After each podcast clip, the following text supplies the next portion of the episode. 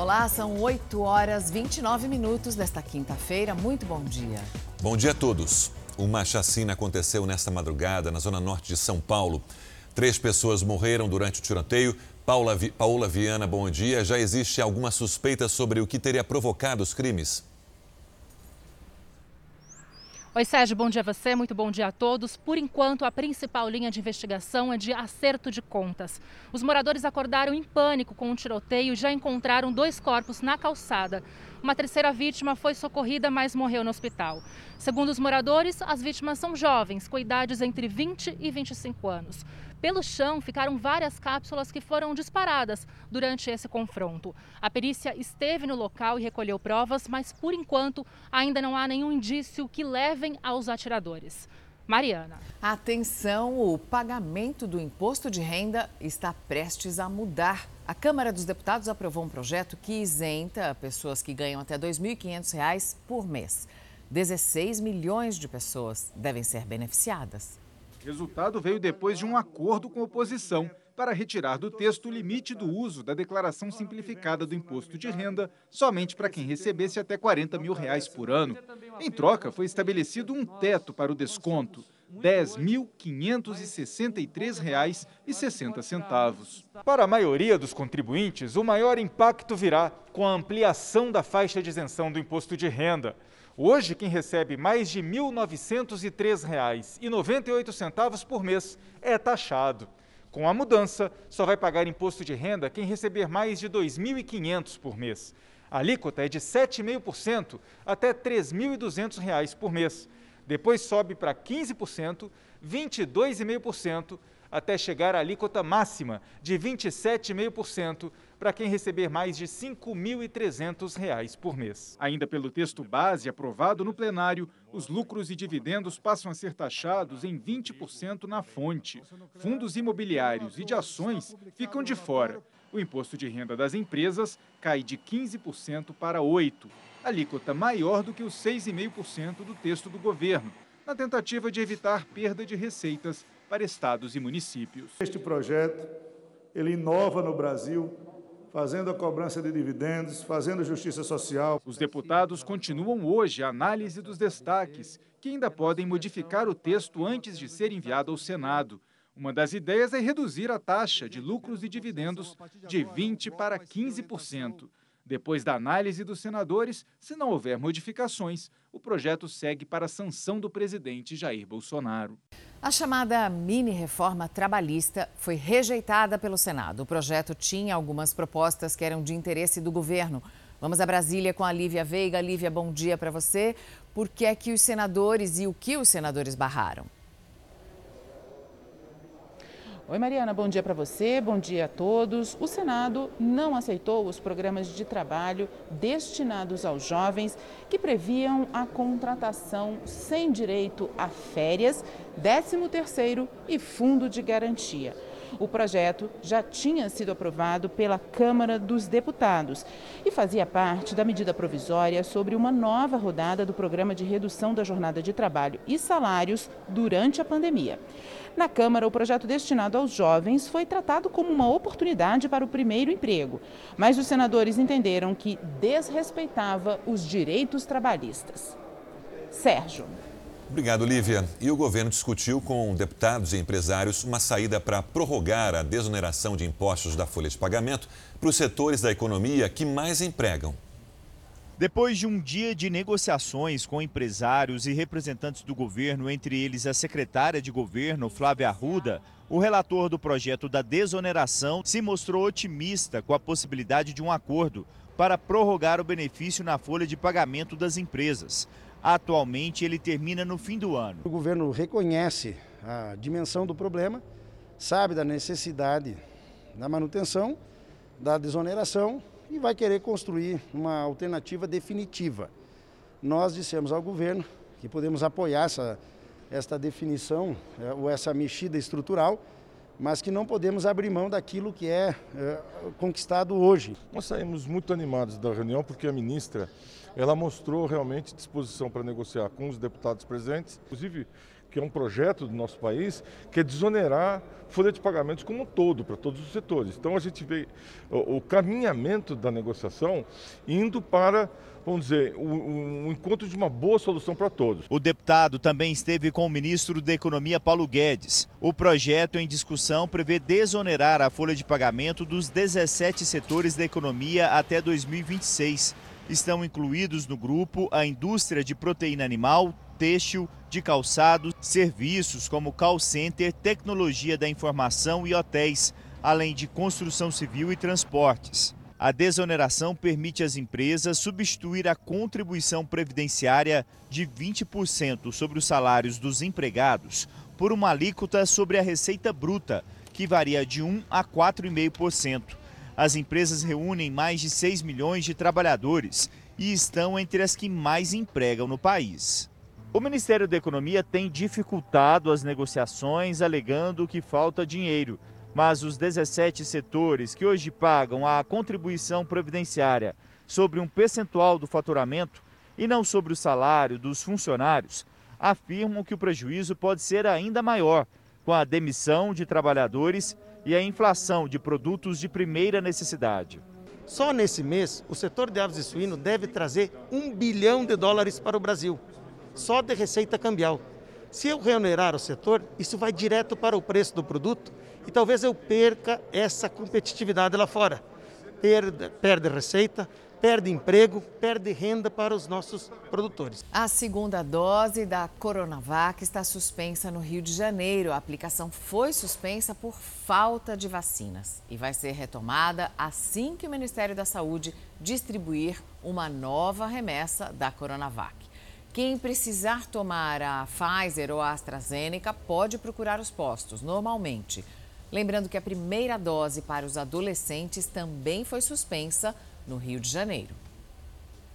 Estudantes da cidade de Itanhaém, no litoral de São Paulo, começaram a ser vacinados contra a Covid-19 nas escolas estaduais. O objetivo é alcançar o maior número possível de adolescentes, principalmente os que moram nas regiões mais afastadas. Fila na porta da sala de aula. Dentro, carteiras afastadas e nenhuma lição no quadro. A dinâmica dos estudos mudou. Foi dia de tomar a tão aguardada vacina. Foi bom, aí já fica imunizada e agora pode ficar mais relaxado. Hoje a aula foi boa, né? Foi. Estudantes entre 15 e 17 anos da Rede Estadual de Ensino de Itanhaém, no litoral sul paulista, começaram a receber a primeira dose da vacina contra a Covid-19 no colégio. Para o Ivo, a imunização significa muito. Ele perdeu os tios para a doença. Eles eram muito especiais para gente. Então, para você é um alívio receber a primeira dose? Sim, um alívio. Já é uma, uma, uma esperança, né? A vacinação vai passar por nove escolas que ficam mais afastadas do centro da cidade. Quase 5 mil estudantes devem ser vacinados durante o horário da aula. A ideia é facilitar o acesso à imunização.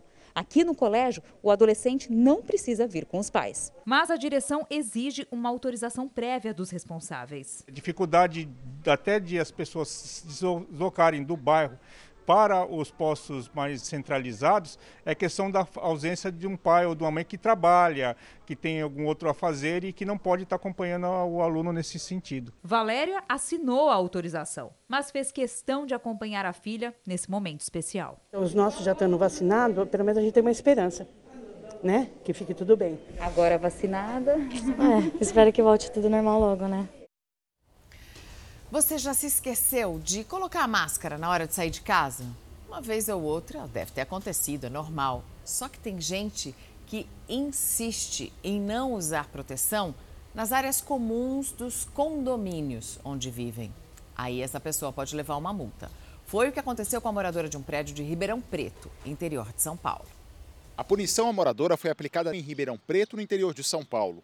Multa de R$ 1.662 para uma mulher por não usar a máscara nas áreas comuns do prédio. Ela é, saiu no elevador, foi até a, a, a, garagem, depois ela voltou de novo, foi até a lixeira, enfim, é, sem usar máscara. E foi advertida ali pela porteira, pelo zelador. Logo em seguida, ela teve um outro episódio, teve uns dois, três episódios seguidos, e aí a administração, a síndica, o conselho é, entenderam melhor efetuar a multa.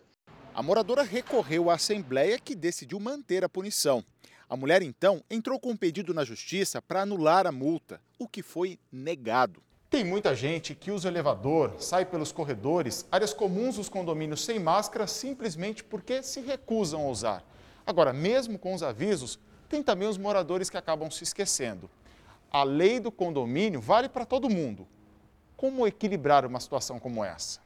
É difícil encontrar em um condomínio quem nunca acabou deixando a máscara para trás na hora de sair.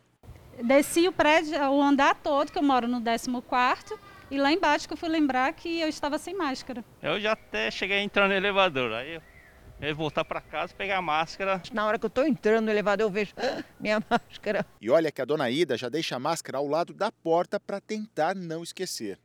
O diretor da Associação de Síndicos do Estado de São Paulo explica que existe uma tolerância razoável em relação à falta de uso de máscara, justamente prevendo o esquecimento, o que é normal.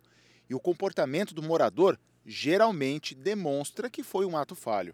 E a pessoa fica um, constrangida, já volta para casa, pede desculpa. Às vezes tem prédios que deixam máscaras na portaria do edifício, né, sobrando para os funcionários, ele pede uma, já coloca. A dona Luzia é outra que luta contra o esquecimento da máscara. Já saiu de casa e foi até o supermercado sem. Dois segundinhos de segurança atrás. Senhora, pode pôr a máscara, por favor? E cadê a máscara? É, mas não dá para ficar esquecendo, porque pode gerar multa, mesmo não sendo algo intencional. E o valor varia de acordo com o regimento interno de cada condomínio. Tem regimentos internos que estabelecem, numa primeira multa, 50% do valor da taxa condominial, na reincidência, o valor completo da taxa condominial ordinária do apartamento tipo, que seria o apartamento comum. Outras estabelecem meio salário mínimo tem que usar porque é um espaço confinado também, né? A gente tem que proteger a gente e os outros, né? Pensar em nós e no próximo. E já tem mais de um ano e meio de pandemia. A aplicação da terceira dose da vacina contra a Covid-19 começa na semana que vem em São Paulo, então veja o cronograma.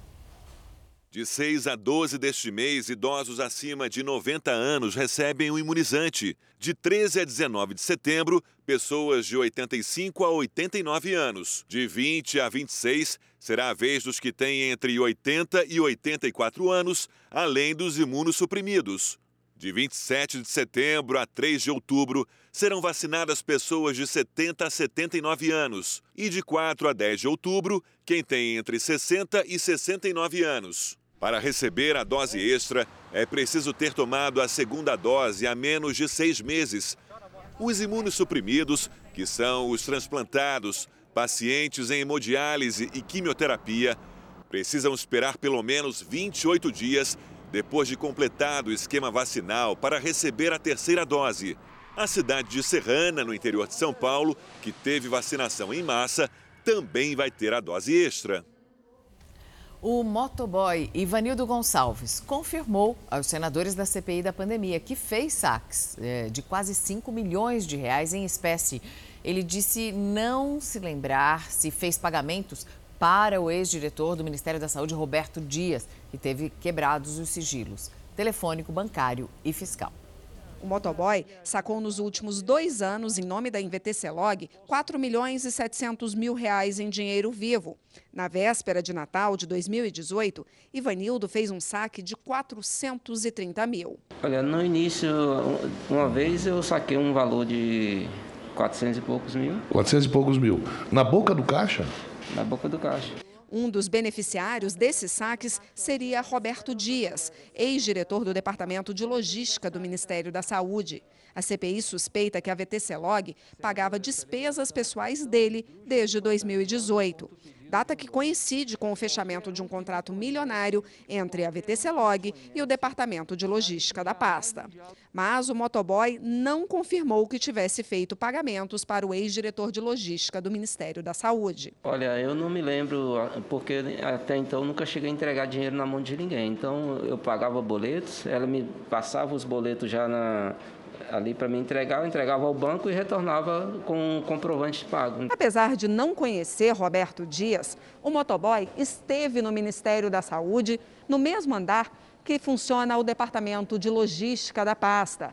A CPI tem informações que foi em março deste ano. Eu não lembro a data, eu fui entregar um pendrive lá. Para quem?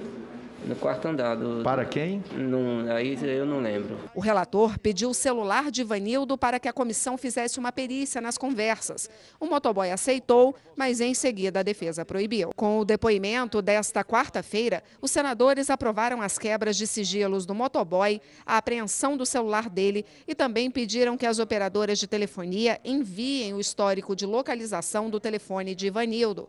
Já o relator da comissão acrescentou mais sete pessoas na lista de investigados, entre eles o ministro Onix Lorenzoni, o deputado Osmar Terra e o empresário Luciano Hang. E na programação de hoje da CPI está previsto o depoimento de Marconi Albernaz de Faria. Lívia Veiga, o que esse depoimento pode acrescentar na opinião dos integrantes da CPI?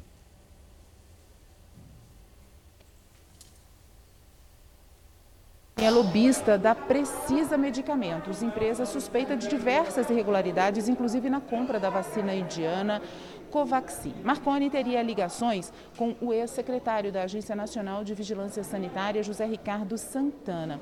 Eles fariam parte de um esquema para montar um mercado paralelo dentro do Ministério da Saúde para a compra de vacinas e medicamentos e testes para a Covid. Mariana. Obrigada, Lívia. E o presidente Jair Bolsonaro sancionou com veto o projeto que revoga a Lei de Segurança Nacional. Vamos falar agora com a Maíra Guedes. Maíra, bom dia para você. Qual o destaque desse veto? Olá, muito bom dia. Entre os artigos vetados está o que incluiria no Código Penal a comunicação enganosa em massa, chamadas fake news. A Lei de Segurança Nacional ela foi criada no regime militar em 1983. O novo projeto apresenta ao Código Penal crimes contra a democracia, entre eles atentado à soberania, espionagem, atentado à integridade nacional, sabotagem, golpe de Estado, interrupção do processo eleitoral. Sérgio. Amazonas e Pará são os estados onde mais aconteceram queimadas no mês de agosto. Vamos até Belém com a repórter Amanda Pereira. Amanda, bom dia. Quantos focos foram registrados por aí nesse último mês? Oi, Sérgio, bom dia a você e a todos. Foram, infelizmente, quase 7.900 focos apenas nesse mês de agosto. O número é menor do que o recorde de quase 11 mil focos de incêndios registrados em agosto do ano passado. Já na Amazônia brasileira, num todo, foram 28 mil focos de queimadas. Segundo o INPE, o Instituto Nacional de Pesquisas Espaciais, agosto foi o pior mês de queimadas dos últimos 11 anos. Desde o final de junho, um decreto do governo federal proibiu o uso de queimadas para fins agrícolas, mas os incêndios ilegais para essa finalidade, infelizmente, continuam nessas regiões. A gente volta com você, Mariana. Obrigada, Amanda. E a capital do Acre, Rio Branco, decretou estado de emergência por causa da seca. De acordo com pesquisadores, o nível da água nunca baixou tanto pois nesses é. últimos 50 anos. Moradores que dependem do principal rio da região correm o risco de ficar sem a fonte de renda e sem o principal meio de locomoção deles. Porto da região do Benfica, o movimento é intenso dos ribeirinhos. É preciso aproveitar enquanto o Rio Acre não baixa mais para chegar com os produtos em Rio Branco. Daqui a pouco não dá mais. O rio está tão baixo que em vários pontos dá até para atravessar assim, andando. De barco do porto até chegar ao centro da capital são mais três horas de navegação. Só que o porto é a última veia navegável. Depois daqui, barcos não passam mais por causa dos bancos de areia e da argila mais dura. Tem área que no meio do leito do rio não passa dos 40 centímetros. Até para canoas fica difícil. Às vezes é preciso descer e procurar pontos mais fundos. Esses sedimentos e os enormes bancos de areia mostram como o rio está tão baixo. O que você vai ver agora é uma cena completamente diferente do que conhece do rio Acre. Acostumados àquela correnteza mais fraca, aqui nós temos uma correnteza mais forte, mais densa, que formam ondas. São chamadas de cachoeiras pelos moradores aqui da região. A gente só vê esse fenômeno quando as águas baixam. O problema é que, além de diferente, de bonito, nenhum barco mais passa por essa região. Visitamos alguns pontos do rio para mostrar a degradação que vem comprometendo a sobrevivência do maior manancial das regionais do Alto e Baixo Acre e, consequentemente, a vida de 600 mil pessoas que dependem do rio Acre. A primeira parada é no Igarapé Papouco, ou que ainda existe dele. Do afluente, restou apenas uma pequena corrente de água. Mesmo sem chuvas, aqui deveria estar jogando um volume maior de água no rio Acre. As nascentes do Papoco estão sendo mortas. Veja nas imagens aéreas que logo após essa pequena vegetação na margem, aparecem grandes áreas desmatadas, transformadas em pasto. As nascentes no caminho do gado são enterradas, desaparecem. Mais à frente, outro igarapé histórico sofre a mesma ação. Nessa clareira seria o deságue do igarapé de extração. Ele percorre 18 quilômetros. Nasce em Senador Guilmar e vem juntando as águas das nascentes pelo caminho. Como restam poucas, a quantidade que chega ao rio Acre é mínima e o que vem tem uma grande carga de esgoto. Se todo ano o rio seca 8 centímetros, daqui a um tempo vai secar muito mais. E aí, vamos beber de quê? Que água nós vamos beber? A pecuária às margens do rio fez com que a mata ciliar, que protege e evita o assoreamento, fosse sumindo. Onde ela não é arrancada de vez, tem apenas uma pequena faixa, que serve apenas para disfarçar o crime ambiental. Por cima dá para ver os enormes campos desmatados, ramais paralelos com o rio, que ajudam a promover a degradação. Sem a vegetação, o barranco não suporta. Cerca de 15 milhões de doses de vacinas contra a Covid-19 foram desperdiçadas desde o mês de março deste ano nos Estados Unidos. Segundo as autoridades, os principais responsáveis pelas perdas foram quatro grandes redes de drogarias americanas. Cada uma delas descartou mais de um milhão de doses. Os números podem ser ainda maiores porque alguns estados não mantêm os registros completos o motivo do desperdício dessas doses. Não foi divulgado, mas enquanto isso, a Organização Pan-Americana de Saúde pediu aos países que tiverem doses sobrando que doem para as Américas. A região precisa de mais de 540 milhões de injeções para garantir a imunização de pelo menos 60% da população. Uma jovem de 24 anos foi detida pela polícia por usar um comprovante falso de vacinação. O curioso é como a fraude foi descoberta. A jovem conseguiu embarcar para o estado americano do Havaí usando essa carteirinha. Mas note que o nome da vacina está errado. Em vez de Moderna, está escrito Maderna. A polícia suspeitou e decidiu investigar. Aí descobriu que a garota não estava registrada na base oficial de dados de vacinados. O Havaí tem regras rígidas para a entrada de turistas. Só entra quem estiver vacinado ou cumprir a quarentena. Exclusivo. Agora você vai ver como funciona um esquema de negociação de vagas nas penitenciárias de Minas Gerais. A escolha das vagas é feita pelos próprios presos. Uma transferência pode custar até 50 mil reais. Os envolvidos, de agentes penitenciários ao alto escalão do sistema prisional. Você já deve ter escutado sobre compra de vagas em filas. A do SUS, por exemplo, já foi alvo de várias investigações. Mas compra de vaga em cadeia, você já tinha ouvido falar? Uma ação integrada das polícias de Minas Gerais, civil, militar e federal, descobriu um esquema altamente lucrativo envolvendo funcionários do alto escalão do sistema prisional, guardas e advogados. Eram realizadas tanto é, para outros presídios, para outros presídios, como também dentro da própria unidade prisional.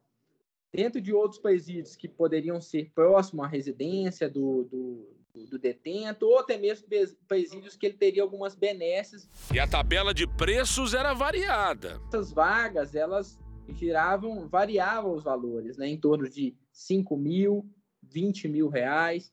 Então, variava, dependendo de qual presídio ele iria ser é, custodiado. A operação foi chamada de Panóptico, o nome que seria dado para uma penitenciária ideal. Bom, ponto de partida foi o complexo penitenciário Nelson Hungria, em Contagem, região metropolitana de Belo Horizonte. A operação começou com uma apreensão dentro da cadeia. Policiais penitenciários encontraram um quilo de maconha com um dos presos, que também tinha um celular. Foi assim que a polícia constatou comprovantes de pagamentos bem suspeitos e pediu a quebra do sigilo dos dados. A justiça deu. Os investigadores levaram alguns meses analisando tudo, mas descobriram que o esquema era grande. Na realidade, uma rede de corrupção. Comprovantes é, que eram da esposa de um policial penal que já havia suspeita né, de, da participação no esquema de corrupção e havia também suspeita dele na participação de um possível tráfico de drogas ocorrido naquela naquele complexo penitenciário. O funcionário é Humberto Eustáquio de Souza, um policial penitenciário. A polícia achou vários comprovantes de depósitos feitos por presos na conta da mulher dele, Ione Mendonça Eustáquio. Através do Humberto, os investigadores chegaram a nomes importantes do sistema prisional mineiro. Um deles é Luiz Felipe Pinheiro dos Santos, diretor de gestão de vagas do Departamento Penitenciário de Minas, que foi preso na operação. A polícia diz que é ele, falando neste áudio em que é acertado o envio de um preso para um lugar mais confortável. Eu preciso da garantia de que o rapaz lá não vai tentar fuga, porque lá eles ficam realmente bem à vontade. Na terça-feira eu já vou começar a articular para mandar ele lá para o presídio José Abrantes, que é ali em frente à Dutra, ao lado da Drummond. É mais, é mais ou menos um, um sítio, entendeu? Uma fazenda. E lá ele vai trabalhar, beleza? Também foi preso Rodrigo Clemente Malaquias, ex-diretor do complexo penitenciário Nelson Hungria e apontado como articulador do esquema. É a segunda vez que ele é detido por suspeita de corrupção. Servidores da alta cúpula do sistema prisional foram afastados. Um deles é Marco Aurélio Francisco Júnior, diretor adjunto da penitenciária Nelson Hungria. A polícia investiga o depósito de 50 mil reais na conta da sobrinha dele, que tem apenas 8 anos de idade. Só que o depósito foi feito pela mulher dele. Dentre os investigados, tem alguns servidores públicos que ocupavam cargo da alta cúpula do Departamento Penitenciário de Minas Gerais. É, está sendo investigada a conduta deles, está sendo pormenorizada a conduta deles, porém, isso demonstra a articulação e o poderio né, de quem gerenciava esse esquema criminoso. Advogados também foram presos. Neste áudio, a polícia diz que é Wesley Soares Lacerda pedindo o valor da transferência de clientes recém-presos do presídio de Bicas para a penitenciária Antônio Dutra Ladeira. Aqui, chegaram dois clientes meus de Bicas, tá lá na Dutra, na triagem, e os dois estavam querendo ir para o semi-aberto. Se você tiver esse contato lá ainda, me passa aí mais ou menos quanto que fica e, e se dá pra gente mandar eles lá. Já nesta conversa por aplicativo, Wesley diz que tem um cliente disposto a pagar 15 mil reais para trocar a penitenciária Antônio Dutra Ladeira pela Nelson Hungria, se for para o privado em vez do anexo. Neste áudio, um outro advogado confirma o acerto do valor de uma transferência. Vê se dá para você resolver aí, porque a mulher topou os 12 mil, entendeu? e vai ter é, é, passar os 4 mil primeiro. Se ele tiver na Drummond ainda, está fechado. Ele indo para Jason, está fechado.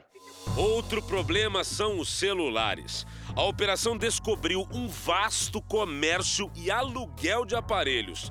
Nesta ligação interceptada pela polícia, um preso fala para outro sobre o comportamento dos guardas quando eles descobrem um telefone. Só que eles quebram, quando eles não quebram, eles revendem de novo, os próprios guardas aqui mesmo, aí revende pro preso, né, de novo. Numa outra conversa telefônica interceptada, um preso pergunta para o outro se o Bota, apelido dado aos guardas, não podia conseguir no celular. Eu Bota lá, mano, tô fazendo corre não. Hoje eu tenho que pegar, eu tô com dinheiro, eu tenho que pegar um telefone. O secretário de Segurança Pública de Minas Gerais admite problemas com celulares nos presídios e diz que vai lutar para combater esse problema. Na verdade, é inadmissível você ter celulares dentro do sistema prisional. E essa é uma das nossas metas também, combater esse tipo de atividade criminosa, porque é crime você ter um celular dentro do sistema prisional. É, e a gente tem evitado isso aí a todo custo. A defesa de Humberto e Ione Eustáquio disse que eles não integram nenhuma organização criminosa e que desconhecem os valores depositados. O advogado de Marco Aurélio Francisco Júnior não respondeu. O advogado de Luiz Felipe Pinheiro Santos criticou a justiça por não liberar o cliente dele. Ele está preso de forma injusta. Inclusive, o Ministério Público é, de Minas Gerais é, é, representou na quinta-feira passada pela liberdade provisória do Luiz. E, porém, em uma decisão ontem, é, que o fundamento não foi é, aplausível por essa defesa, é, entendeu por conservar, por manter é, o Luiz em prisão preventiva. A defesa de Rodrigo Malaquias disse que não vai se manifestar. Já os defensores do advogado Wesley Soares Lacerda disseram que estão trabalhando incansavelmente para provar a inocência dele e que não podem dar mais detalhes.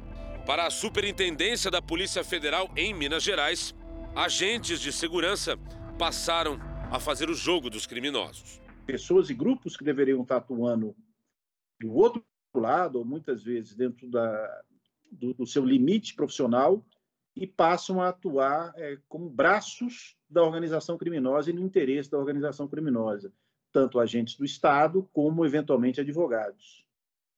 E um novo golpe faz vítimas pelo Brasil. É um tipo de clonagem do chip de celular, mas os criminosos conseguem acessar tudo que tem no aparelho, sequestram os dados da vítima e deixam um rastro de prejuízos.